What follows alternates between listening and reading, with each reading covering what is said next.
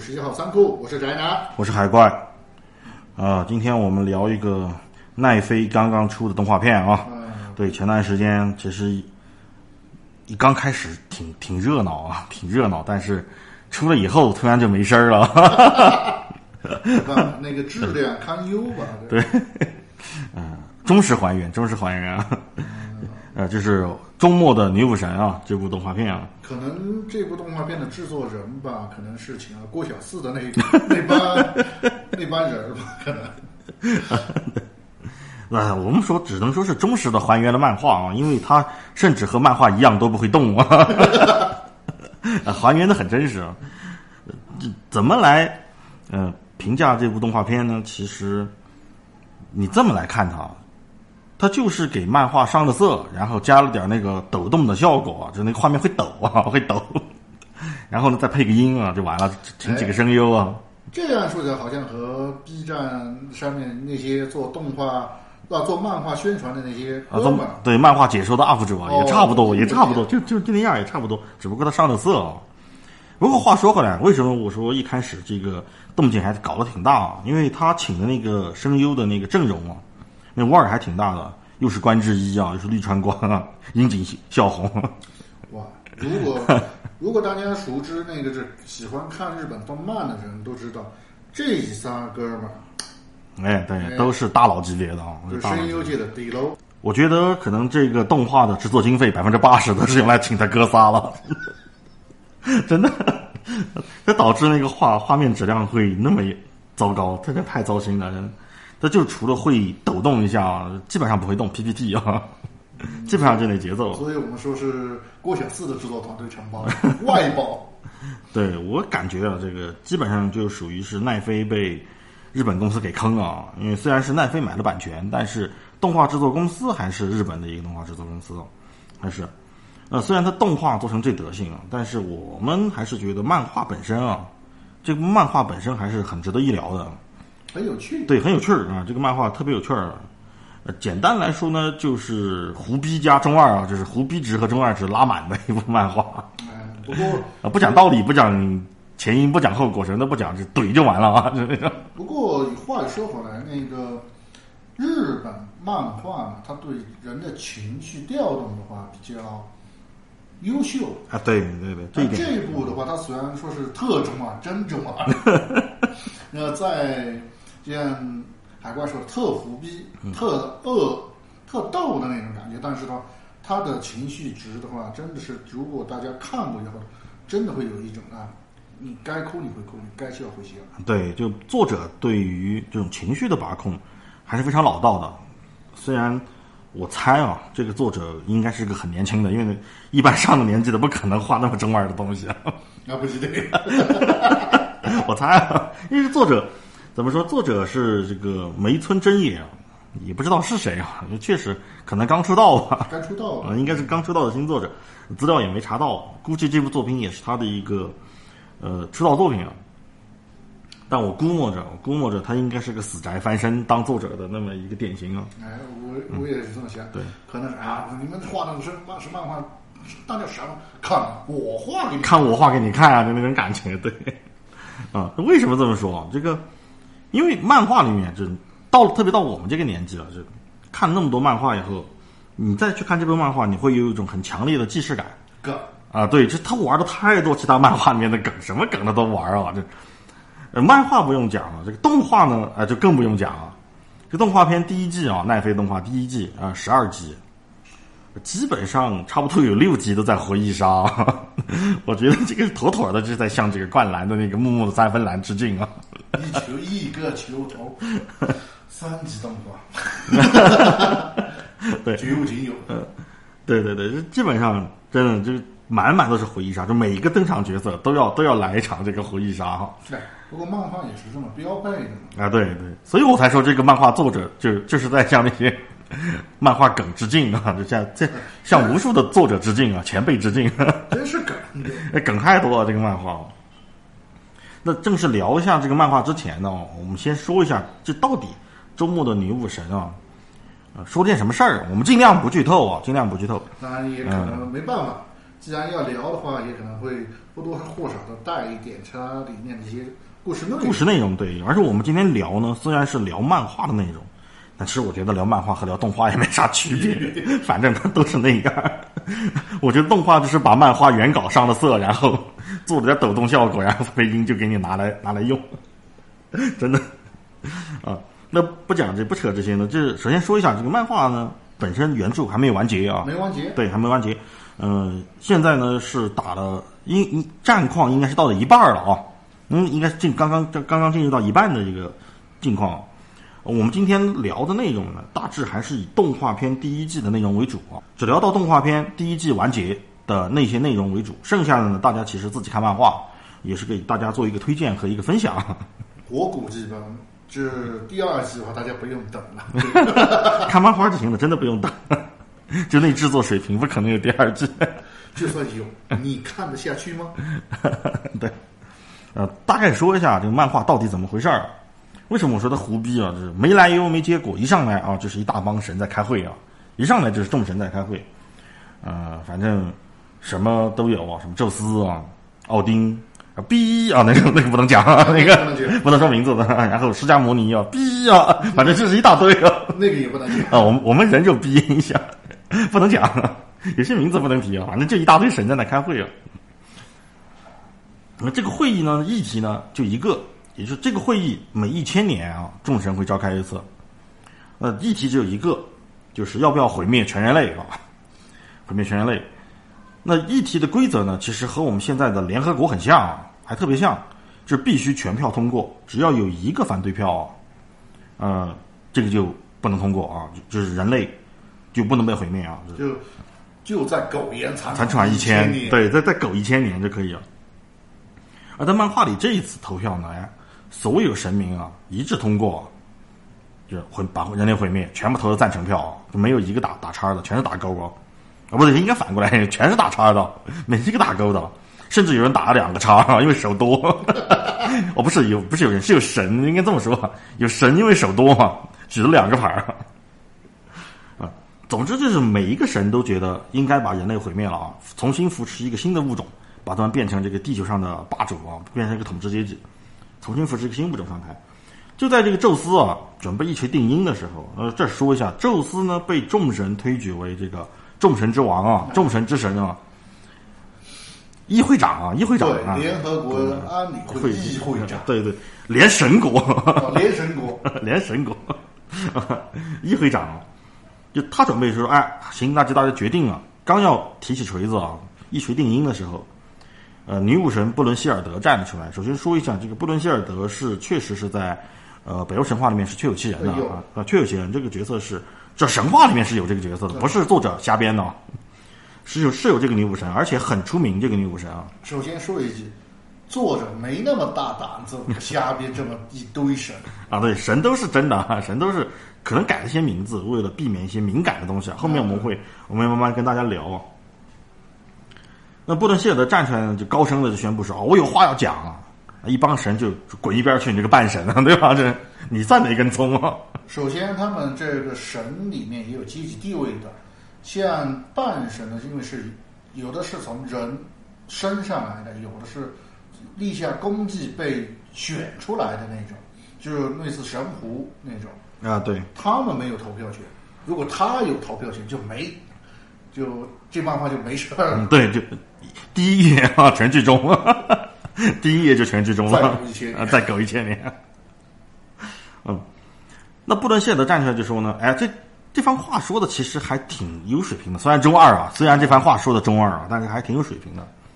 首先呢，就先是说了一番这个捧杀众人的话啊，众神呢捧杀众神的话，就是你们这些神对吧？每一个都是文才武德的，文韬武略的，怎么怎么地，先先拍通马屁啊。马屁拍完以后呢，就把一本法典搬出来说：“你看，我们众神是有自己的法律的啊，咱也是法治社会对吧？要讲法，法律上说了啊。”这个要给人类最后一个机会，就是诸神的黄昏嘛，就他命名为诸神的黄昏啊，也就是所谓的诸神的黄昏，就是十三对十三，从人类当中挑十三个人出来，再从众神里面呢挑十三个神出来，来一场一对一的，就十三场一对一的大决战啊，死斗，死斗啊，死斗。如果人类胜出呢，那么人类就可以再苟一千年。嗯，应应该是说你就众神一旦下达灭绝令嘛，他们说、嗯下达灭绝令的话，对方有权选择反抗。啊，对，反抗的方式就是十三 vs 十13对死斗。就有点像那个呃《冰与火之歌》里面不是有一个叫做比武决斗嘛，对对吧？比武审判嘛，就有点类似那个东西啊，也是从西方那边学过来的。就比武审判，说白了就是，那众神一听这个就乐了，对吧？这我们这一帮是什么玩意儿，对吧？你你不知道这几个人类啊，跟我们打，当时也就是随便写写，对吧？那那种感觉，你给他个面子而已啊，对吧？为了显示我们的神的恩赐啊，你就当真了？你还当真了啊？就是那种感觉，人怎么可能打得过神，对吧？就一直在说这个。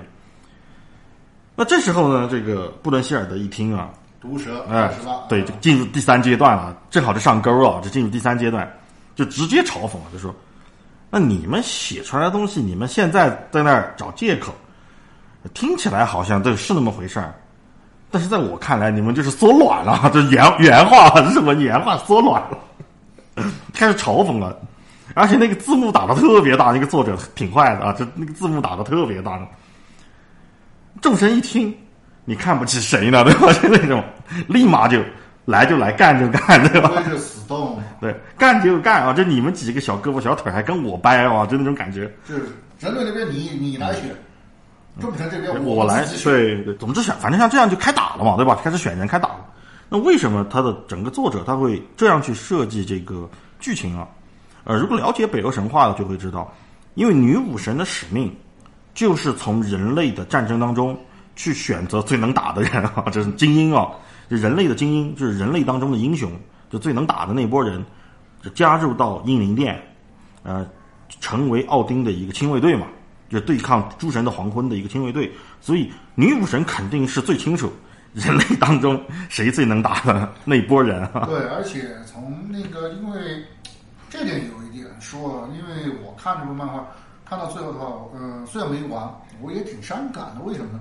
挺伤感的，是他们因为人类这边的代表嘛，怎么说呢？那个先天不足，啊，对对对，先天不足，确实天天赋就差距太大了。凡人之躯怎么可能跟神去打？而且还有一个问题是，那帮家伙都有神器呀、啊，对，没办法。嗯然后女武神有十三个，刚好女武神是把自己化为人类的兵器来对抗神。一旦输了的话，那个女武神就消失了。啊对，这兵器如果碎了，那个人也就死了啊，那个人死了，兵器肯定是 碎碎的，对对对对对。说法。啊，应该是这么说的，对对。总之呢，就是女武神是选择了站在人类这一边啊，半神，啊，对，然后呢，和人类共存亡、共进退，来挑战众神，然后呢，也没任何转场，没有任何的一个唧唧歪歪的，会议结束，那打就开打，直直接开打了啊，这中间没有一丁点儿转场的一个剧情啊。第一场上来啊，我觉得这这个漫画这港漫风特别强啊，第一场上来是最强对最强啊，神界最强的那个呃雷神托尔啊，打人类最强吕布。啊，这里跟大家说一句，因为第一场其实是宙斯要上，结果托尔把宙斯拿下来说：“是你你不让我上，我就揍我，我丫就揍你。对，宙斯一听，啊，行啊，你去啊，你去，你去、让你吃点亏。就总之，这帮神其实也不太不太对付啊，也不是铁板一块啊。怎么可能对付？毕竟那里面有逼。对，也是啊，也是。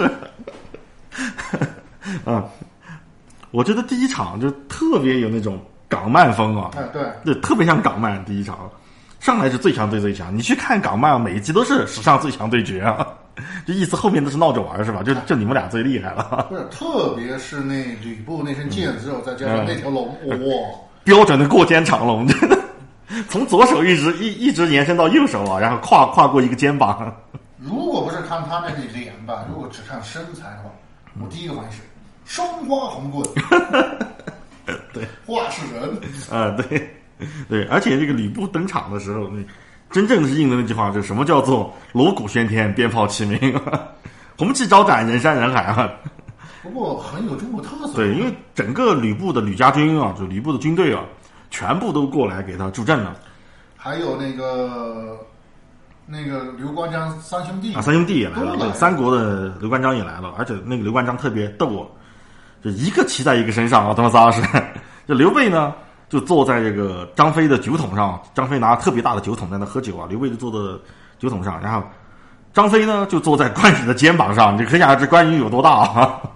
二哥二哥啊，武武神嘛。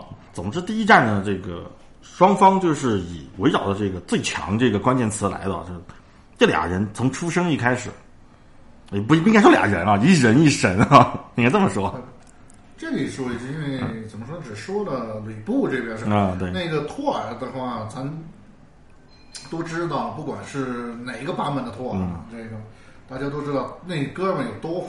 对，都都是最能打的之一啊，这算是啊，这哪怕是在漫威里也是最能打的之一啊。那托尔呢，反正提了一个超大号的锤子啊，那锤子可能有他人五个那么大吧，这从体积上来说是特别大，从尺寸上来说可能比他人还高啊，还大的一把锤啊。我们都知道托尔的锤子就是米奥尼尔嘛，就是神锤嘛，雷神之锤米奥尼尔。而吕布呢，肯定就是用他的方天画戟嘛，他的方天戟呢，就是由这个呃女武神幻化来的啊，就是说漫画里应该是叫神器炼成还是断成啊？精炼啊神器精炼，可能看的翻译版本不一样，那 汉化的版本不一样，没办法，那个呃里面鼻音太多了，这个不会有官方翻译的。而且这漫画可能你想看到进呃合法进口版的话，也嗯不太问题，应该也不太可能啊，应该也不太可能。太敏感，毕竟有对逼。鼻音，嗯，呃总之第一站啊，如果是看过这个忍牙的啊，可以把它理解为两个华山勋打架的那个样子，就谁也不躲，谁也不闪啊。那如果没看过，如果你看过《死神》，你也知道这，回合制 RPG，你看我一刀，我砍你一刀。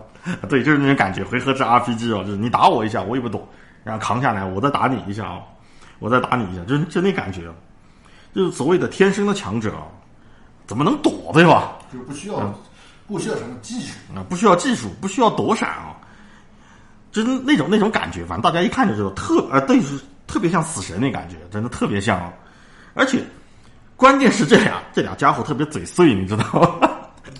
嘴特别碎，就是一边打还一边在那商业互吹你。这里给大家说一句，那个因为我看到这儿的时候，真的有点哭笑不得的感觉，因为雷神托尔他那个造型以及他的外表嘛，就是那种高的，看起来是很高的禁欲系的男主。啊，对，就特别像那个死神里的那个朽木白斋啊，那种感觉，那个脸型的特别像。大家可以想象一下，朽木白在被死尸附体之后的那种感觉，真的我看了差点那个崩了那个人设。对，对，确实确实，就他们俩一边说还一边就表面上看是商业互吹啊，啊，实际上其实就是捧自己嘛，对吧？实际上在捧自己，就一招打完，哟，你还没死呢，就那种感觉啊。然后这边就哦，做好准备啊，帮我个忙啊，不要死了啊，就那种感觉啊，就就那种感觉 啊。那俩俩俩人在那打，就没有任何技巧，就是一招比一招猛，一招比一招回合制 RPG 啊！你给我个大招，我给你个隐藏大招啊，就那种感觉。打了一轮以后呢，哎，这个吕布最后还是败了，还是败了啊！没办法，对，你败在说白了就是人民币玩家和这个免费玩家之上，血统 对血统，人家 VIP 十三，你真的没办法打。没办法，因为吕布最后是用他的翻天画戟击碎了雷神托尔的手套，手套对，但是雷神托尔就说呢，那手套不是说是我的反复具，啊，对，是一个拘束装置啊，就是经典的那种龙珠摘手套啊，龙珠摘摘摘负重，龙珠摘负重，往地上一扔，哐砸一大坑出来的那个粗号机爆装甲，啊，对，就是那种感觉。为什么我们会说它里面玩的很多梗啊？就那种对。然后的话，吕布那吕布另外一个输是输在他的体体质不体质不行。吕布他虽然挡住了托尔的那一锤，但是他的双腿骨折，没办法，他就要来吃土马，最后他也输了。啊就就是甘地永远不可能打得过人民币玩家，说白了，第一武器不行，第二你的体体质体质不行的，没办法。所以最后就输了。吕布最后就是输了以后呢，哎，他的这个吕家军啊，很感人这嗯很感人啊。成功，嗯，成功对带着他的吕家军就一起和自跟随自己的主公啊赴死了。就本来呢，这个裁判说，裁判还说你们都啊，我们说顺说一下，裁判是海姆达尔啊，海姆达尔，裁判是这个啊，然后海姆达尔就说。你们违反了这个比赛的规定啊！回到赛场上去啊，不能上台了。然后雷神就走了过去说：“你不要太不解风情啊，就那种感觉啊，就是给我滚一边去啊！就你们想赴死，我赐你们一死。”最后就发了个大招啊，就把所有的吕家军都给灭了。这里的话是成功是带头冲锋，一个文官跟随自己主公，就带着全军人马，吕家军全军啊，就一起就死的透透的，不能再透了。就他们之前也是英灵，就说白了已经是死人了。但是灵魂还在啊，灵魂还在。但经经过这一战之后呢，就是灵魂都灰飞烟灭啊，就死的透都不能再透了，已经是。而再说一下最有意思的是什么？就最有意思的是这个作者给吕布的死啊，就真实的，就是吕布的还是人的时候的死亡啊。呃，应该是《三国演义》上我们都知道嘛，白门楼被吊死，被吊死了，对。而且这个作者特别逗啊，他没有说是三国的吕布啊。他在介绍吕布的时候是介绍是《三国志》的吕布，那一开始他就这么介绍的，这《三国志》的吕布，我当时我就想说，要不要是吞噬天地？啊，他就说，在《三国志》里面，吕布死之前啊，是哀求曹操说：“我为你效力，怎么怎么地，对吧？你赶紧放我一马。”然后大耳特坏啊，对，君不见董卓丁原乎？啊，对，就基本上就讲这个是《三国志》里面的说法，然后作者呢就说《三国志》是瞎编的，反正 我告诉你们真相，真相是什么？就真相是吕布是觉得自己无敌是寂寞的，无敌真的太强啊，太强了，就没有任何人能够是他一合之敌啊，就那种感觉，他就觉得太无聊了，你赶紧把我杀了吧，这个世界也太无聊了。曹操问他说：“你还有没有什么遗言？”他说。啊！别他妈废话，我快无聊死了。就你再不杀我，我自己无自己就能把自己无聊死了，就那种感觉。你赶紧动手啊！就给了吕布这样的一个人设，人设啊，对，这样的一个人设。啊，总之呢，第一战呢，就是以这个吕布啊，呃，虽败犹荣，可以这么说吧，他也得到了这个雷神托尔的一个认可。毕竟最后一击的话，在雷神托尔的胸口上面。留下了一个印记，呃，对，留下了一道伤疤，还是他还是把雷神托尔给伤了，所以雷神呢也是很敬佩这个对手，非常敬佩啊。如果武器能够加十追，加十伤追十二，然后的话他体质再加一点，加五百点体质，说不定就能够把雷神给砍了。再再转五次身是吧？还是钱不够，我觉得还是钱不够，甘地还是打不过人民币玩家。总之，第一站人类。出师不利啊！失败了以后呢，二番战我觉得特别有意思，更有意思就来了。对，二番战谁呢？啊，这个亚当打另一个雷神宙斯。宙斯不是要先上，第一个上被雷神拦住，拦住啊！那个小伙子不讲武德，你抢老老人家的牌面，没办法。对，然后宙斯就就去抢别人的牌面了。我我就第二个上，因为第二个本来要上的是湿婆，我们说一下是印度神湿婆。宙斯就过去说：“让开。”师傅一看，行，这个惹不起。你你你上，你上，就那种，你上，你去。说说白了，还是有条鄙视链在里面，还是能打拳头大说的算啊。你上啊，所以第二战呢，就变成了这个亚当打这个宙斯啊，众神之王，是众神议会联合联席会议主席。啊，打这个，打打这个宙斯啊！这这场对决特别有意思啊！关键是一开始一登场，宙斯一登场就和别人不一样了。嗯，骚动腿啊！对，先让赫尔墨斯啊拉断小提琴，这里面赫尔墨斯就是个管家模样，那种执事啊，用日本的话就是说执事的那个模样。这里给大家说一点，就是赫尔墨斯的打扮的话，就是照搬了黑执事，这是。日本有一个那个很出名的那个 B 二漫画嘛，啊对，大家可以看一下。为什么我们说这个这个作者玩梗玩的特别多？这他肯定看过，绝对是个死宅，真的。因为我也看过。啊，就就就就那一副打扮啊，拉个小提琴啊，然后宙斯在那骚断腿，真的是骚断腿，哎，蹦着迪就出来了，你知道吗？跳着舞，就登场了。然后登完了以后呢，哎，到另外一边就是这个人类的这个登场，就是亚当啊，这个亚始祖对人类始祖亚当啊，但是人类始祖一登场呢，其他政权都那个发出疑问：你他娘的半神，你为什么要出场？对哎，真的很感人的，这这里的情绪调动又是一个很大的一个情绪调动，对，而而且很有意思啊。很有意思。因为我看的版本是那个亚当指着观众席嘛，上面的那些所有人说，因为他们是我的孩子，啊，对，对，因为言下之意，你们要做的决定是杀我全家，你要知道吗？因为按照按照漫画，我们知道这么说，按照漫画来说，就是漫画里的设定，呃，亚当就是第一个人类嘛，就所有的人类都是他子孙嘛。你们要干的事儿是我杀我全家的事，你说我不出场谁出场对吧？身为身为人父对吧？保护自己的家庭，何错之有对吧？就那种就就那种感觉啊。所以亚当这真的理直气壮，出的理直气壮。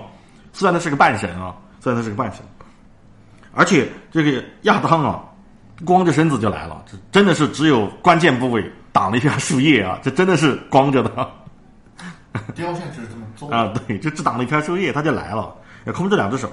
那主持人就问他说：“你不选个武器吗？”还好亚当没有说是人类是光着身子出生的，不然就变成陆奥原名流。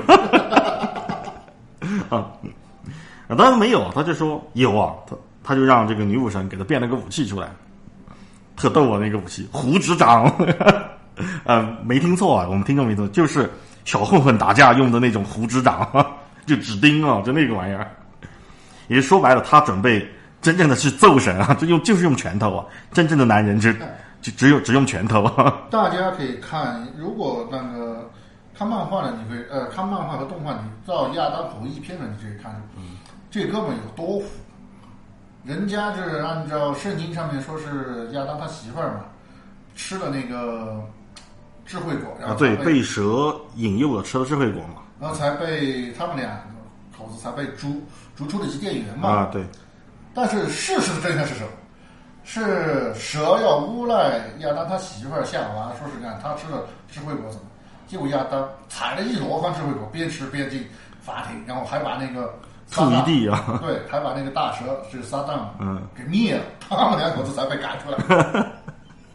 啊，对，就说白了，也就是亚当一开始在漫画里，我们说的漫画嘛，漫画里面亚当一开始就和神就不对付，说白了，然后他们就被赶出来，然后然后才有的人类嘛，对吧？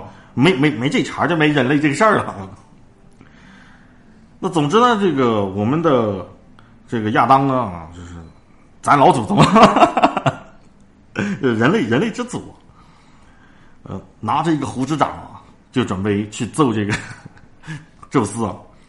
这场战斗啊，就特别逗啊！为什么我说这个作者一直在玩梗？这个宙斯明显就是 圣斗士，我告诉你，毕竟这个什么黄金流星拳都玩出来了。这宙斯呢，就是拳速特别快，你别看他是个老头啊，老的已经是拄拐了，走路都颤颤巍巍的那种感觉他要玩的梗是什么？就是大家都知道龟仙人啊！对对，龟仙人，对，特别像龟仙人那样，就一打架那个变得特别壮啊，浑身肌肉特别壮。平时是一个又瘦又小的一个老头，然后肌肉一鼓起来，就准备和亚当来一场拳击赛啊！他们两个 MMA 啊，准确的应该这么说。然后呢，这个亚当的能力是什么呢？哎，写轮眼，它里面是叫什么眼我忘了啊，那个漫画里真的，但是其实就是写轮眼，就他能够瞬间复制对方的招式，然后自己来用。然后躲闪是你躲闪对方的招式的同时当中，你复制对方的招式，对，然后攻击对方，所以才要空手，还要还要选宙斯。呃，然后宙斯这边呢，能力呢又是那种可以这么说，光速拳啊，就特别快啊，打拳出拳特别快啊，不正经的宙斯用雷电劈人，正经的宙斯用拳头揍揍。揍人。对，就这个这个宙斯是用拳头揍人的，所以呢，他们两个就来了一场男人和男人之间的决斗啊，就是哦，男人和男神之间的决斗啊，就是只用拳头，什么都不用，只用拳头。那一开始呢，这个亚当啊是占着上风的，因为他靠他写轮眼厉害嘛，就躲闪同时反击，躲闪同时反击。宙斯呢也不怂哦，也不怂，反正那就来呗，对吧？就简单来说，这场比试就变成了到底是宙斯的血条更长啊，还是这个亚当的蓝条更长？因为写用写轮眼，你是要耗费你的一些精神力的啊，可以这么来说，就你要你要耗费一些眼力的。而且这战的风格，我觉得特别像这个，呃，圣斗士啊，圣斗士真特别像。就一开始，宙斯用任何招式啊，对亚当都都没有用。宙斯所所有的招式都被亚当学学下来，然后反击在他身上。宙斯一次又一次的被击倒，一次又一次的站起来。可惜宙斯背后没有一个穿着裙子、紫发、抬个拳架的女的，让他九九六加班。那是他女儿，不用啊。这反正一开始就宙斯一直在挨揍啊。你看这个圣斗士的时候，对吧？吴小强也是这个节奏，一开始被揍个半死啊。对，然后吴小强是用自己的智慧，要不就是所谓的 buff 来破了对方的主角光环。对，宙斯是怎么破呢？他的血我血条长，对，他的血溅到亚当的双眼。对，他血溅到亚当双眼上之后呢，就导致亚当的双眼就顿时就出现了那么一瞬间啊，一瞬间就被挡住了嘛。可以看不见了，就是一瞬间失明，然后的话就被我们的宙斯抓住机会狠揍了几狠揍了。反应过来之后，哎，加快了速度之后呢，就就像刚刚海怪说的，就变成你的蓝条长还是我的血条？我的血条长啊，就变成这个了啊。其实挨了那顿揍之后，为什么我们说这个亚当的那双眼睛是写轮眼？因为里面也说用的时间太久会瞎。用的时间太久会瞎，那肯定写轮眼啊！做个做个移植就不会瞎了。所以，其实到后半程的时候，亚当其实他的眼睛已经瞎了，看不见了，已经看不见了。看不见了之后呢，他就被这个宙斯又是一顿狂殴啊！狂殴到最后，实际上就上演了，我觉得是这场战斗的一个名场面啊，真的是名场面。就其实他是。故意被宙斯揍了一拳的之后，他用，因为揍了以后，我才知道你跟我的相对位置在哪儿，对吧？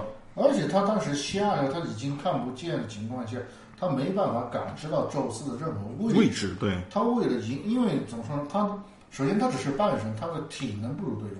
对他肯定是不如对方。血条就 短啊，血条短啊，对，说白了是血条短。然后现在呢，这个蓝也没法用了，技能也被也被对方沉默了，技能也沉默了，没法用，所以他只能用一种，呃，自残的方式，就是挨上一拳以后呢，就一把揪住了那宙斯脑门上没剩多少那撮毛啊，揪着那撮毛就知道了宙斯脑袋位置在哪儿嘛。一旦抓住那撮毛，他就知道脑袋在哪。然后啊，这两个一个男人和一个男神啊，就展开了这种最热血的也是最疯狂的互殴啊，就。双方一只手互相揪着对方的头发，另外一只手就在在狂殴对方的脸啊，就照着对方脸狂殴啊！就那场面特别像什么？我觉得这作者他肯定喜欢看 MMA 一类的自由搏击啊，因为那场面特别像一场名名战啊，就是高山善广大战这个丹弗雷的一场决战啊！如果没有看过的，大家可以去某个视频网站上去搜一搜啊，一搜就搜出来了。嗯。一模一样，就是开战之后，双方啥都不干，一手扶着对方的脑袋，另外指的是狂殴互殴啊，就什么都不干，开始互殴，殴到最后，殴到了最后，哎，最终啊，亚当还是失败了。虽然一开始这个动画给出来的是这个宙斯先倒在了地上，先倒下了。对，其实，在互殴的过程当中，亚当已经死了。对，其实他已经死了。他是为了保护自自己的子女嘛。要用尽所有的毅力，然后要把对方打倒。他虽然是把宙斯打倒了，宙斯也假惺惺的说了嘛，就哎那个，如果比赛规则改一改，是你赢了。对，因为如果改成类似拳击规则，类似拳击规则，比如说读秒，因为他死的还是站着的嘛。宙斯是坐地下坐了好几分钟才才缓过劲儿来的，打趴下了，对，直接打趴下了，直接打趴了那个宙斯。对，也就是说，实际上。呃，亚当其实打到一半，宙斯也知道亚当已经死了，但是宙斯被他揪着头发，跑也跑不掉，就只能互殴啊。第一是揪着头发，第二是他还在不停的殴打。殴打，对，所以宙斯就一直在互相殴打，直到最后，其实宙斯是被打输了的。就是亚当已经死了，但是他最后的意志依然让他一直挥拳，就他他不断的告诉自己要一直挥拳，挥到对方倒下为止。而宙斯呢，呃，面儿上过不去嘛，对吧？不可能认输嘛，面儿上过不去，所以宙斯也是也是一直在跟他互殴，殴到最后是真没打赢，真打不赢。真打不赢。这对方死了以后，哎，你可以这么来解释，亚当呢就有点像这个英雄联盟的掘墓人，死了以后诈尸啊，还给你打。打了以后呢，宙斯是真死了，但是宙斯可以回血吃毒条，但是亚当是真活不过来了啊，就这种感觉。宙斯确实是输了，但亚当是死了，所以最后按照比赛的规则，如果比赛的规则是像拳击一样是倒地读秒，那是亚当赢啊。而比赛的规则其实很简单，就是直接要打到一方死斗，死斗，对，因为从就是死，就打到一方神魂俱灭啊！这真的用原话说，漫画的原话，就神魂俱灭，死的不能再死啊，就连灵魂都不能再打，神魂俱灭才叫赢啊！所以第二场，呃，人类你可以说是宙斯反假惺惺的嘛，对吧？在那儿就说啊，其实你还是挺厉害的啊啊，小子啊，我敬你是条汉子啊，怎么怎么地，呃，你还是虽败犹荣啊，但是结果就是结果，人类开局两连败啊。哎，这里的话，在转场的过程当中嘛，那个女武神的一些表现嘛，也可以看出她这部漫画为什么叫中国女武神点题了嘛？啊，对，翻天化戟炸了，一个女武神死死了，对，全套也裂了，一一个一个女武神也消失了。对，就死了，一开始就死了。而这些女武神，她们是一共十三个姐妹嘛，这些女武神都是她们的姐妹、亲人，可以这么说。啊，对。到了第三场就特别关键了啊，就特别关键。因为两连败了，两连败了，再输的话，这个士气就真的被打崩了。因为这个漫画的转场特别快啊，就是并没有说打完一场以后呢，啊，中间还有很多转场，什么训练什么的没有。他们水漫水画做的那么全是在那些人物的回忆上面。对，对，呃，每个人都有回忆杀标配啊，人人都有回忆杀。所以到了三番战呢，哎，登场的两位是谁呢？呃，波塞冬啊，这个不用说，大家都很熟悉嘛，对吧？这个呃，希腊神话里面的海神嘛，海王啊，老鹰冠之一。嗯，对，呃海海王波塞冬啊，嗯听过我们前几期的希腊图画都知道嘛，老鹰冠之一。啊，对，还有呢，就是人类的这个选手呢是自己自荐的，就是自己推荐自己上阵的这个佐佐木小次郎啊，佐佐木小次郎。我个人觉得呢，这这一场决斗是漫画目前为止是打到第六场，第六场还没打完啊，正在进行啊，是这六场里面作者画的最用心的一战真的是啊，是最用心的一战。因为首先他给神，他虽然每个神都有那是前出出场的那几个神嘛，他都有一定的回忆杀嘛，啊，对，但是其他的神明的回忆杀没明显没有波塞冬的回忆杀长。对，确实啊，确实，包括佐佐木的也是啊，大家可以真的可以，佐藤是两次回忆杀，啊，对，还是两次，对，两次，波塞冬是虽然它是一次，但是你明显看出页页码都都不一样对多一点。就你看他们俩打的那个话术都比都比前面的要多很多啊，就是可能第一仗和第二仗加在一起，和第三场战斗的这个话术啊是一样的啊，差不多，差不多是一样的。那虽然呢，这个前两战啊，人类都是虽败犹荣啊，但是输了，输了还是输了，对吧？就是所以第三战呢，哎，我觉得这个作者就非常精明啊。我们先说一下人设，既然刚才我们说这个回忆杀哈，嗯，我们就说一下这个人设。作者把波塞冬塑造成了一个百战百胜的这个常胜将军，他没输过对，，一生没输过啊。甚至为什么他会是他弟弟宙斯成为了那个众神就是纣王，对，也是他他打下的啊。不是我让你的，啊，对，不想和你抢，我不想争，我不求名不求利，我只求那个战无不胜。啊，对对对，就是天生那种秒天秒地秒空气啊，就是那种感觉的人啊，就吹的特别牛啊，一般吹到那么牛啊，实际上就离死不远了，我们都知道啊。而且关键是牛到什么程度？牛到这个漫画里那个梗，我们都知道对吧？四天王必然有第五个，就是希腊十二正神啊，实际上是有十三个的啊。第十三个呢，就是他们的大哥啊，啊，这个是作者虚构出来的。真是虚构的虚构的，作者作者自己虚构的，叫什么名我也忘了，反正挺了挺中二的一个人挺中二，然后一出一出场几句话没说，嗯然后就被波塞冬给秒。给秒了，就就没有然后了。然后现在希腊就是十二神啊，本来应该是十三神啊，就就那么牛逼啊，就吹到这种程度，基本上就可以断定他死定了。尤其再加上一个，尤其再加上一个佐佐木小次郎的人设，就作者把佐佐木小次郎设计成了一个一直在失败的人，就百战百胜，对百战不胜的人，就无论他跟任何人决斗，他都输，就从来没赢过啊这个人。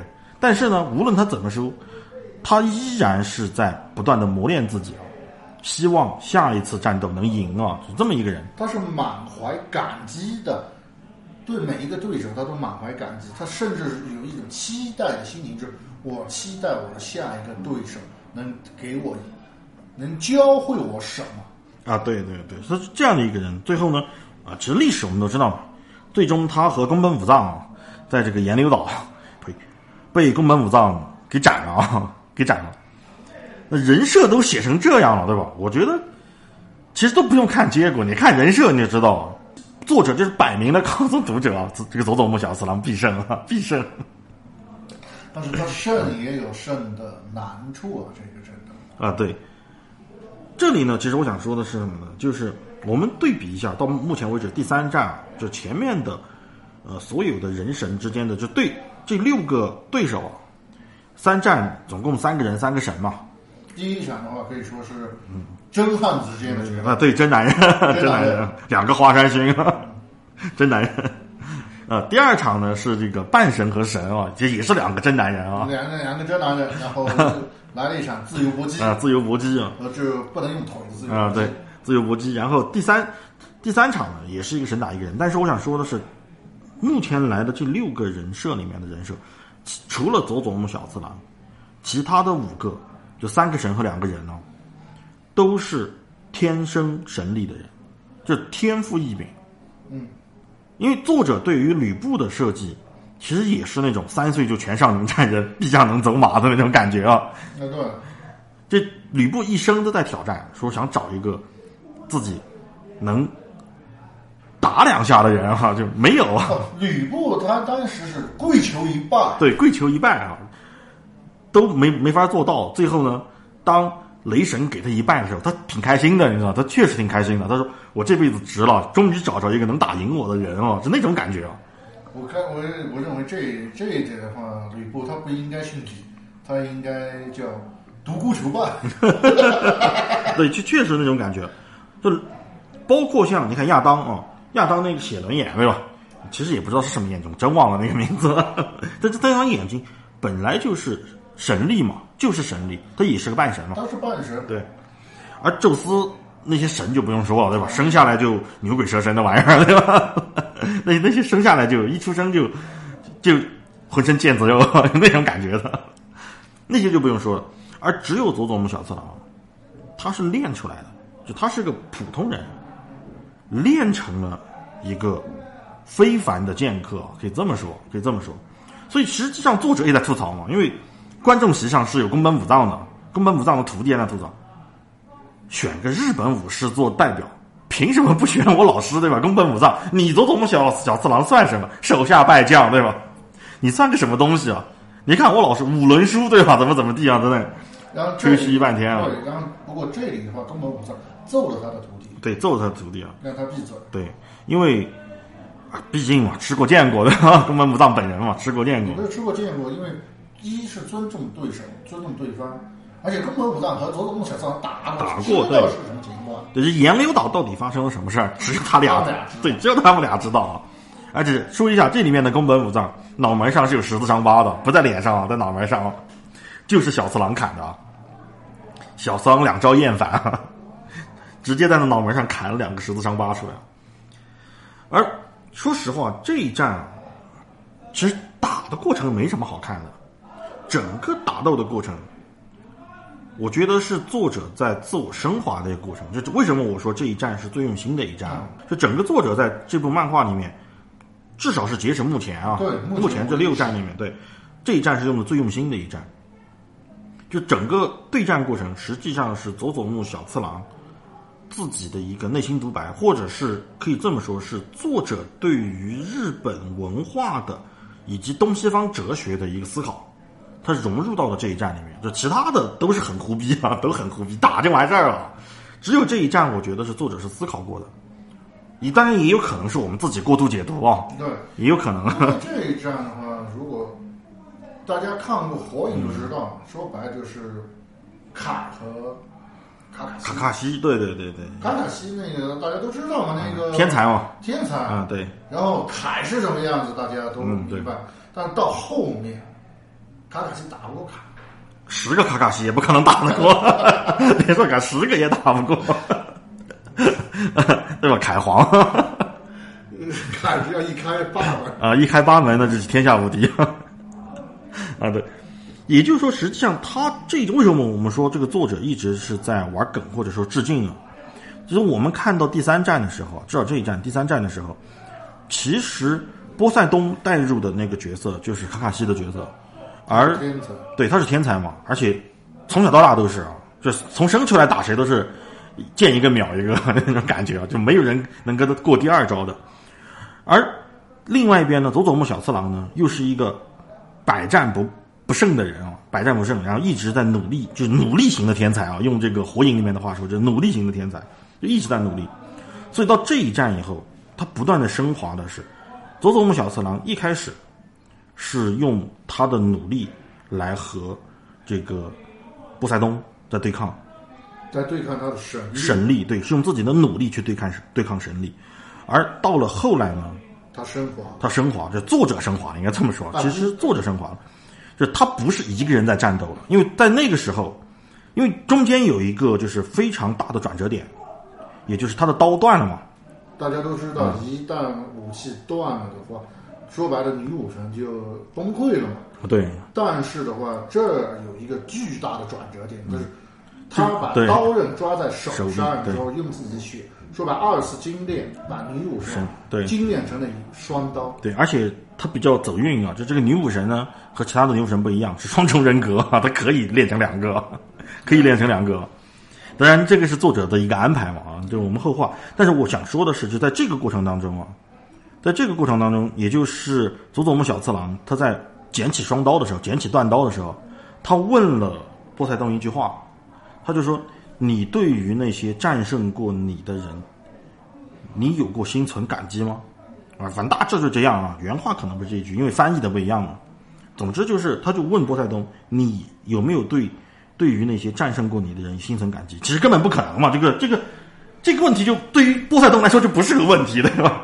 老子没输过，你问个屁啊！啊，啊，所以当时给波塞冬的那个脸是一脸沉默，对一脸懵逼嘛回答？你问我，我哪知道啊？就那个感觉。超尴尬。啊，对，那特别有意思。但实际上，我想说的是什么？就我们现在互联网上有一句话啊，大大家其实都说的很多啊，就是那些杀不死我的，终将使我强大啊。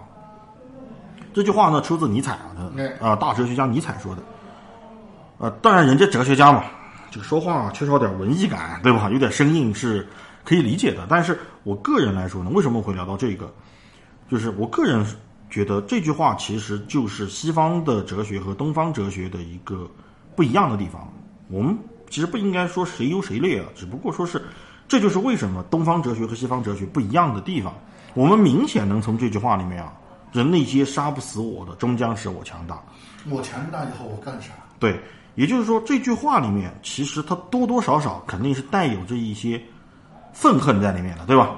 哎，这句话给人的感觉像什么？就是很像现在的一句网络流行语：“嗯三十年河东，四十年河西，莫欺少年穷。啊，对，就类似嘛，类似就是，呃，曾经你对我爱理不理，对吧？呃 如今让你高攀不起，就是那种感觉。就这句话带有一种愤恨报复、报复和愤恨感在里面啊，或者说是一种西方的独有的一种假想敌的那种感觉，就是永远是有一个假想敌在自己脑子里那种感觉嘛。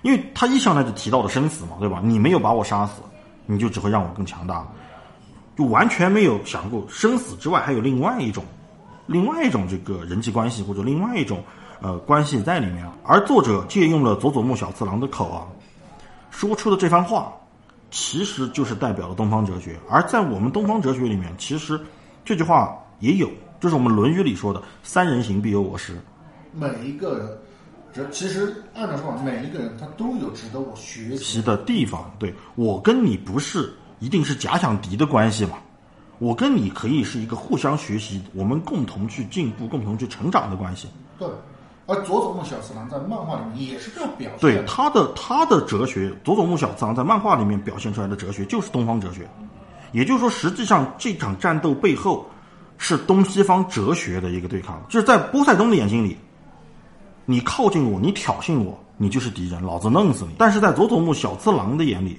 我们两个之间的决斗是一个学习和成长的过程，并不是说我们俩是敌人。他也没有把任何一个和他决斗的人称之为敌人。甚至他认为对方是他的老老师，对我感激他。对，也就是作者其实在是在用这一整个章节，在诠释一句话，就是也就是我们《论语》里面的“三人行，必有我师”那句话。这这才是东西方哲学上的一个冲突。看台上的宫本武藏看到这一番表现之后，因为佐佐木小次郎把那个断刀拿成以后，拿起来以后，用自己的血进行了二次的熔炼啊，二次精炼以后，就变成了两把刀。那两把刀很自然的就是二天一流，对吧？他摆出二天一流的架势之后，他，而且他摆出了之后呢，他还进化了，因为他自己是炎流嘛，对佐佐木小仓是炎流嘛，就变成了二天炎流啊。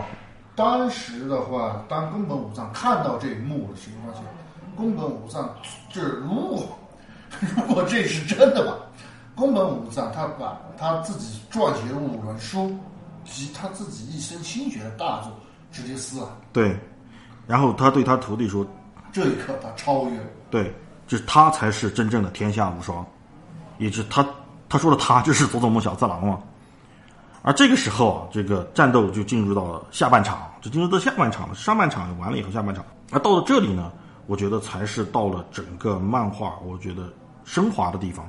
因为刚才我们说的是作者的对于哲学的那一部分，是东西方对东西方哲学的部分，就把底，因为哲学是底层嘛，对，底层的哲学完了以后呢，它表现出来的表层是什么呢？在那场战斗里面，呃，用曾经这个黄健翔啊，狮吼功，啊，对，说的那番话就是，他不是一个人在战斗啊，真的，哎，真的，就佐佐木小次郎那一刻是真的不是一个人在战斗啊，看台上面所有武士，只要是武士，这对。当时的剑圣嘛，啊，剑圣对各路剑圣啊，各路英豪啊，全部都沸腾了。为为什么他们会沸腾呢？因为佐佐木小次郎他已经不是单纯的用炎流或者是二天一流了，他甚至因为那些武士、那些剑圣，基本上都和佐佐木小次郎交过手，对，交过手嘛，对，虽然他都输了，但是他们在佐佐木小三身上看到了自己的影子。诶，那是我的分身，影那分身，是啊，那是我的招式啊，对，那是我招式。那是我的影分身，那是我的剑圣风暴。对。嗯，总之那一刻啊，什么上拳一手式啊，什么柳生十州斋，什么宫本武藏啊，都是灵魂附体啊，他不是一个人在战斗啊，真的，真的他不是一个人在战斗。我们虽然说的很搞笑啊，但是你去看那个漫画那一刻，你能特然，对有一种强烈的感觉啊，就是作者对自己的文化，对自己国家的那种剑道的传统文化的强烈的自豪感。而且是他甚是就通过漫画是怎么说呢？就佐佐木小次郎他用整个日本剑道文化对是和威力来对抗对方的神力，神力对。结果赢了。对，最后佐佐木小次郎赢了，但是这个赢的过程是非常的惨烈的，真的，这这一战我觉得只能用惨烈来形容。这个毕竟，呃，我们的波二哥啊，也不是 也不是吃素的，也不是闹着玩的没，办法，你佐佐木小次郎撑死了。他爹也是一个佐佐木，要么是什么什么木嘛。啊，对，应该是佐佐木，是别的那就不对劲儿了啊。问题人家他爹是克诺诺斯，对对对你拼爹你拼不过。啊，对，拼爹你肯定拼不过人家。我觉得作者做的好的地方呢，是他并没有为了去抬高佐佐木小次郎啊，去贬低波塞冬啊。就没有对波塞，相反，就波塞冬并没有因为佐佐木小次郎就破解了他的招式，就变得慌张或者怎么样，依然是非常冷静的，面无表情的，一一门心思只想着老子要弄死你啊 那种感觉，我我一定要弄死你。嗯，因为波塞冬一直嘴里不断的念一个词，就杂鱼啊，就你这种杂鱼啊，杂碎啊，我要我要弄死你。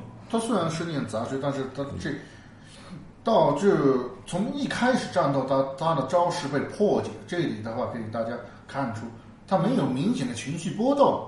对，就从一开始呢，一直到他死为止，就从一开始他是不屑啊，到最后呢就变成了不甘啊，就不可能，你怎么可能杀得死我那种感觉？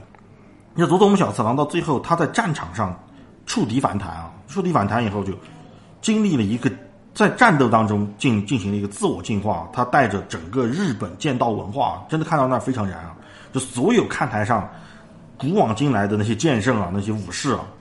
全部都在喊佐佐木，佐佐木的名字，就像那个 NBA 哦，在喊那个 MVP 那种感觉，就所有人在喊着他的名字，而且做出的这个剑道挥剑的动作嘛，就声援他。佐佐木呢，就也因为这种声援啊，就在战斗当中进行了二次进化。为什么我说开无双啊？他后面那个我叫叫万手无双佐佐木小次郎，就那种感觉，然后就一步一步的走到了。是真的是一步一步往前走啊，他并不是说什么一个瞬移或者怎么样就走到了波塞冬面前，因为波塞冬的攻击范围很广，他用三叉戟嘛，他的他的攻击范围很广，长枪对长枪嘛。而佐佐木小次郎呢，就运用他的那种预判能力，其实他已经是有这种预判，就是我从速度上我肯定是比不过你，但是我可以预料你的一个攻击方式，从预判来提前做出躲避的动作。新人类，New Type 啊，对，没错，啊，就预判，预判了以后呢，他就真的是一边躲避，一边就很坚定的一步一步的往前走，就走到了波塞冬面前，然后还开了句嘲讽了，说兄弟怎么样？哈哈，因为在里面波塞冬是个中二青年，是个青年的模样，而佐佐而佐佐木小次郎呢，是一个老年人的模样，老人了，对，是个老人了，就像一真的就像一个老人对年轻人说。兄弟怎么样啊？我还不是走到你面前了？就你你再再怎么牛逼啊，我也走到你面前了，就那种感觉。然后他们两个就进行了最后的一个死斗，真的是死斗。佐佐木小次郎呢，一刀就把这个波塞冬的右手给砍下来了，连着波塞冬的三叉戟都砍断了，就一刀直接砍断了。砍断了以后呢，这个波塞冬确实也不是吃素的，右手断了，毫不犹豫的用左手。拽住了这个飞到空中的右手，继续第二次攻击啊！结果左手也被砍断了，然后更狠啊，用牙咬着那个断掉的三叉戟的那个矛头啊，想往下刺。可想啊，这个也不是善茬啊，确实也是发了狠啊，狠人嘛，狠人啊，很神啊，很神啊，很神，很神啊！最后呢，还是被佐佐木小次郎啊一招。必杀技叫什么名字我也忘了，妈名字特长，那名字太长，而且很中二，很中二。对，那个名字特别中二，我也不想念，我 念说不出口。是大家自己去看啊。这一刀啊，反正就是十字交叉斩，就左右两边呢，直接就把波塞冬给分尸了，就直接分尸啊，就特别惨烈那一仗。而我觉得这一段落谢幕啊，做的非常好，是就在胜利之后，其实佐佐木小次郎只说了一句话。胜利真的是让人心情舒畅，就是一个输了一辈子的人，终于赢了，而且他赢的还是个神哦，而且还是在人类命运被决定的机遇之时呢，他赢了这关键的一战，一战对，然后让人类的士气触底反弹了嘛？对，因为前面的两战虽然我们说好听点叫虽败犹荣啊，那这啊话说的。真是虽败犹荣，但是但是你败了，对，因为败了以后呢，他一直在给这个不管是读者也好，还是现场的虚构出来的那些人类的观众也好，总之他一直在渲染一个气氛。为什么我们说这个作者他对情绪和气氛的把控很好？也就是说，无论你做的有多优秀，你已经很优秀了，但是人类还是杀不了神，人类是无法战胜神的啊。那对，甚至一开，甚至在第二战的过程当中。还有人去祈祷啊！对，女武神就说：“你闹着玩呢，你祈祷是？你祈祷？祈祷 就在那儿，就在那儿了，就在那儿了。他想弄死你。”我说这个作者特别逗，真的。你祈祷什么就那种感觉？对，就不管你怎么来说呢，就总之前两战他一直在塑造一种氛围，就是人类是不可能战胜神的。对，就是说你半神又怎么样？对，就直到而且佐佐木小次郎这一战，为什么我说作者特别用心？他打的还是海王嘛，波塞冬嘛，嗯，就总给你一种你要触底反弹那个感觉，对吧？你深不见对，你要沉到海底那种淹没感啊。一开始说白了，就是整个海它的赛场上面都是大海中间大海对一个岛嘛，原岛嘛，原岛就是这岩流岛，第二次岩流岛决战大家看漫画或者看啊看动画漫画集，一样，其实都一样，其实都一样，只不过上了色没上色。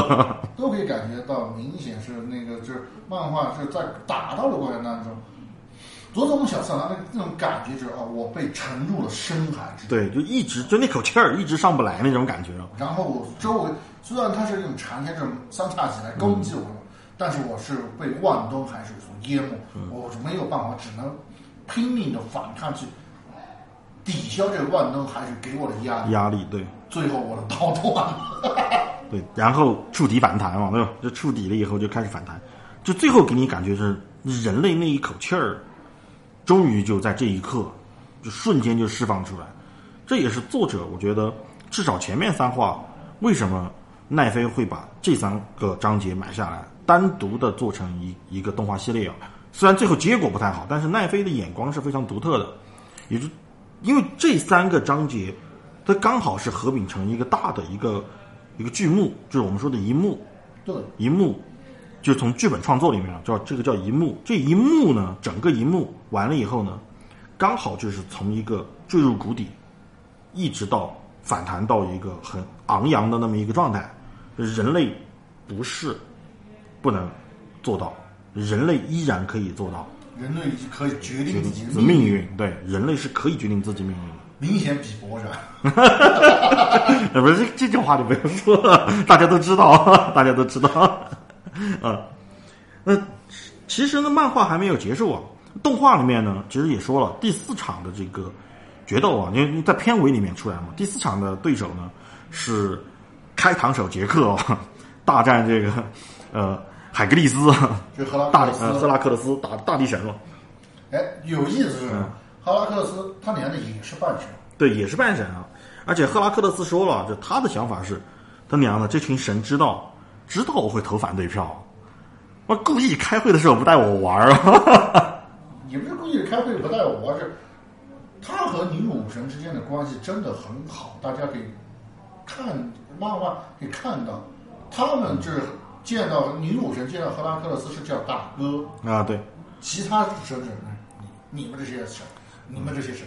见到赫拉克勒斯是叫对，然后见到宙斯那么色老头儿，这些色老头儿。没没有没有好脸色，对，特别是这个里面的那个布伦希尔德啊，啊，随时口吐芬芳，但是见到赫拉克勒斯依然对尊敬的叫他对，很尊敬啊，依然很尊敬。但是怎么说呢，就是没办法。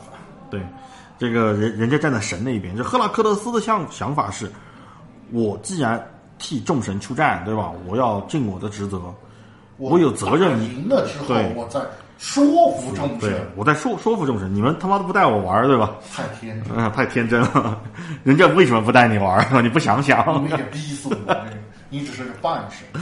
对，啊，但是最后他还是死在了这个杰克之手，就怎么死的咱就不聊了啊。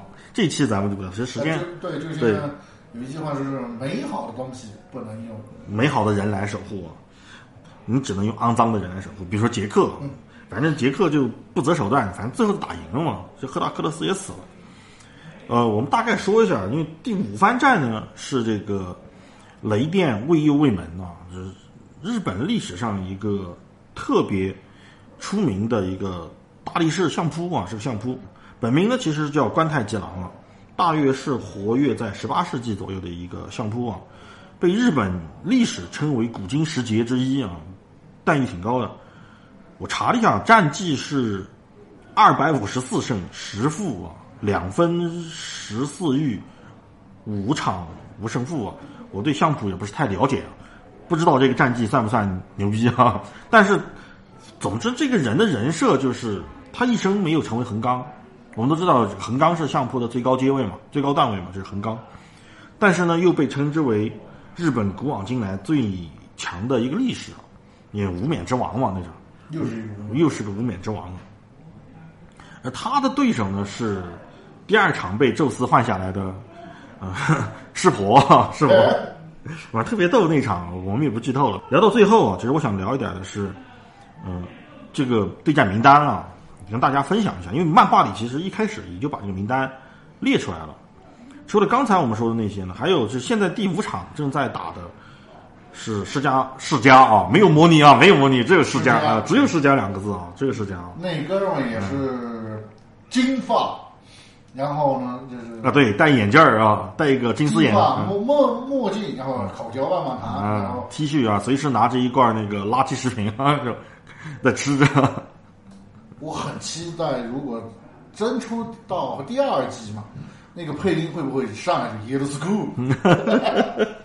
很呃，反正不像一个好人儿，这个啊，对，但是那确实不是人是神 啊。但是我们可以再再可以说一下，就是世家呢，他是替人类出战的，就本来他是在神的众神出战的这个名单里面，但是他决定当个神监啊，这里的话其实也因为他觉得神的这个做法不对，他还是要替人类出战啊。都，其实这里的话也这也可以，大家也明白了这个世家到底是谁嘛？这啊，个，对对，因为他是人人类成的神嘛。因为对其他除了那个 B 啊之外，，B 啊，对其他的众神都是天生为神，对只有他是人由人类修行对，人类的王子嘛，修成的神啊，他是修成的神啊。他的对手呢是皮沙门天啊，皮沙门天呢也是七福神之一嘛，日本的。这儿作者又玩了个梗啊，就是七福神一定有第八个，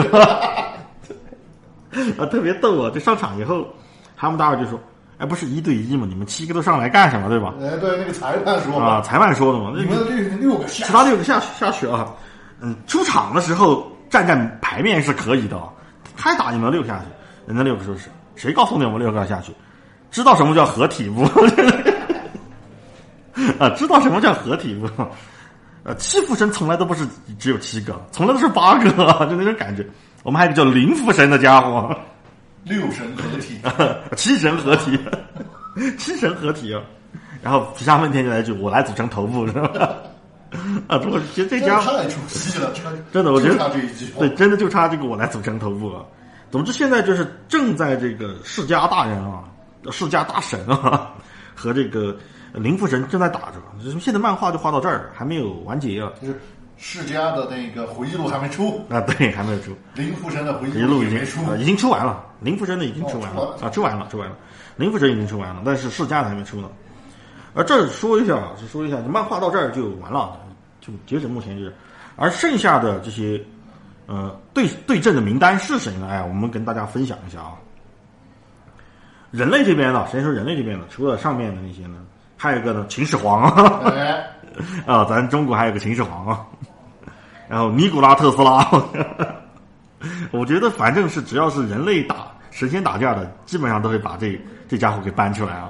嗯，尼古拉特斯拉啊秦始皇也出来了，都出产率也高嘛。那也挺高的。嗯，FlyGo 上面那个也是 S 四二级别的。哦，还有利奥尼达啊，就斯巴达之王，呃，打温泉关那个是大家都知道。冲田总司啊，新撰组的，啊，又是一个 本土选手啊，本土选手啊，本土选手。然后格里高里拉斯普京啊，这个哎也出名的，也很出名，可能有的听众不太知道吧，就是大概是在尼古拉斯二世时期啊，就是呃沙皇俄国时期的一个东正教的神棍啊，我不不想说的是神父啊，这神棍，首先尼古拉斯二世应该算是末代沙皇嘛，末代沙皇，对，末代沙皇嘛，那那个时期的一个神棍啊，绰号是妖僧啊，干了很多荒淫无度、滥杀无辜的事儿，反正也不是个好东西啊。不过历史存写的这真相没人知道，啊，对，我们也不是当事人。看看作者会怎么编，看作者会怎么编。那还有呢，就是这个也是个虚构人物啊，就是坂田金石啊，这个人物是个虚构人物。呃，他本名呢是叫做金太郎，呃，是桃太郎，大家肯定都知道嘛。啊，对，是桃太郎的一个伙伴。呃，设定呢是就以前的传统文化里面的设定啊，是力大无穷。然后呢，后来被源赖光，呃，收为自己的一个门下的大将，才改名为坂田金时的。呃，是这么一个人物啊，是而且参加过这个击杀九吞童子。我们都知道，哎九吞童子也是日本神话里面非常有名的一个大妖大妖怪啊，大妖怪，参加过这个。而他的形象呢，其实就是《海贼王》里面战逃丸的这个形象的原型啊，大家可以这么来理解这个人的形象，基本上差不了。虽然漫画里还没有出现啊，基本上不差。不过这个作者会画成什么样再说，雷神都能画成那样，我看。宙斯都能够那样，啊，骚老头儿，真的。最后一个呢，还有一个名单，最后一个是西蒙海耶啊，呃，是芬兰的传奇狙击之王，绰号白色死神，在苏芬战争当中，呃，狙杀了五百四十三个战斗民族，呃，这个也这个人也挺厉害，挺厉害的，呃，用的爱枪就是著名的木星大杆啊，用也不知道怎么样，反正我个人来说呢，人类里面我最期待的一个是尼古拉啊，一个尼古拉特斯拉，严教授之怒 对，雷电法王。雷电法王，对，那我们这说一下，这尼古拉特斯拉其实他才是交流电的发明者啊。爱迪生的专利其实是直流电的专利啊，就交流电的专利是尼古拉特斯拉的。这这个人，我觉得是非常值得尊敬的一个人啊。就当年他是当众把他的专利撕毁，宣布这个专利是属于全人类的。他是一个纯粹的科学家，对不像某个啊，不像某些啊 不像某，真是某个啊某个某个某个心黑手黑的那种，心脏手黑的。对，当然，这个尼古拉的这个事儿，以后如果漫画出到那儿，咱们再聊，咱们再聊，结合着再聊，再大概提提一下。反正我个人最期待的一个就是尼古拉啊，一个就冲田总司啊，那个新传组我也很喜欢啊。其实我最想看看这秦始皇会被 啥样，呃，亡灵法师，应该不可能。这个我不知道这个作者会怎么编啊，不知道。反正秦始皇都拿出来，都拿出来用。呃，神这边呢，呃，除了我们刚才说的那些啊，还有一个就是阿波罗啊，太阳神啊，太阳神会出现。然后须佐之男啊，日本的一个很著名的神嘛，我们都知道。呃，洛基啊，呃，其实洛基已经登场了，已经登漫画里已经登场，但是还没有出战，在旁边嘴碎呢，碎瞎逼逼呃，碎嘴瞎逼逼呢。然后埃及的阿努比斯啊，那个狼头，啊，狼头人身啊，还有北欧的主神奥丁啊也会来。最让我期待的是什么？别西部也有啊，别西部。又是说一下，就其他的，如果非要把它分成正义和邪恶、正邪两边啊，就其他所有的神都是就算洛基他算是邪神，他只是神，神也是神，对他也是曾经在阿斯加德住过的，对吧？也有北京啊，也也有那个北欧主城户户口，对对对，也是北欧主城户口的。但是别西部是恶魔之王啊，他不是神，是魔啊，对，也他也在里面啊。在按照西方神话来说，是那个这基督教神话来说，啊，撒旦他只是在野党，对不成气候。对，路西法才是地狱之主嘛，而别西部就是路西法亲任的地狱大宰相，也是地狱里面的二把手，可以这么说。撒旦都要给这个别西部三分薄面的，就那种感觉啊。这么一个角色啊，别西部，那绰号我们都知道嘛，苍蝇王嘛，嗯，因为他最著名的一个形象就是巨大的苍蝇嘛，他是一个苍蝇形象出现。但别西部也有很多的其他的形象，也不知道这个作者会把它画成什么样。反正我觉得神这一边，我最期待的是别西部。但现在有个问题啊，首先世家啊，世家和匹诺沙丁打起来了，打起来了，也就是说神这边少了一个，他替人类出战去打了一个其他的神啊。那么也就是说，现在人类多一个，啊神少一个。那我其实后面的漫画比较期待的就是，就会出现两个情况，人类的阵营这边出现两个情况，要么第一啊出个人间对吧？哎，啊帮神去打一仗，不过这儿的话可能不太可能，因为的话，嗯，神这边赢了，他就要死了。啊对，基本不太可能。那么就意味着人类这边的名单呢，啊要被剔除掉一个。怎么踢呢？是故事啊，对，就看故事。就说白了，这我们刚才说的那串名单里面有一个啊是不能上场的，也不知道是谁啊。我感觉可能是松田总司，毕竟费劳十级，大家都知道。呃我挺期待的，说实话，我挺期待的。我觉得，我觉得可能是西蒙海耶吧，因为就熟悉他的呢，首先啊，这哥们儿长得特丑，你知道吗？这个人真的特丑。丑不是事儿，这是第一，第二，关键是狙击这个事儿啊，你怎么打？你怎么打？这这画面不好看，你知道吗？这画面不太好看，我感觉会是这个，但也不一定。对，如果说是之前我们猜的那样，就被我们否掉那个人间那个说法吧。嗯，如果真有人间的话，我估计吧，可能是东正教那神棍。有可能啊，有可能，对，有可能是这个格里高里拉拉斯普京啊，会背叛人类到神那一边儿，因为这家伙脑子不正常，对，就他脑子极度不正常。按照历史上面说，对，按照历史书说的，这他就是一个，那绰号都是妖僧嘛，对吧？就不是啥好东西。甚至有历史传闻说，呃，就是末代沙皇，就是尼古拉斯二世最后不得民心，有很大原因都是因为对他的纵容，对他的纵容。反正到时候看，如果漫画到这个进程的时候，咱们再做期节目啊。反正今天时间也差不多了，咱就先聊到这儿啊。感兴趣并且喜欢的听众呢，可以去翻翻漫画，因为我们今天真没剧透多少。啊，对，真没剧透，这前面三场我们做了一个，呃，还是剧透蛮多的，呃，毕竟漫画、动画都出了，都出了，对对对，都出后面的几场真没剧透。感兴趣的可以自己看。感兴趣的真可以自己看，真有意思。虽然胡逼胡逼，那个斗也斗，争嘛也争嘛，中二对，真比博上。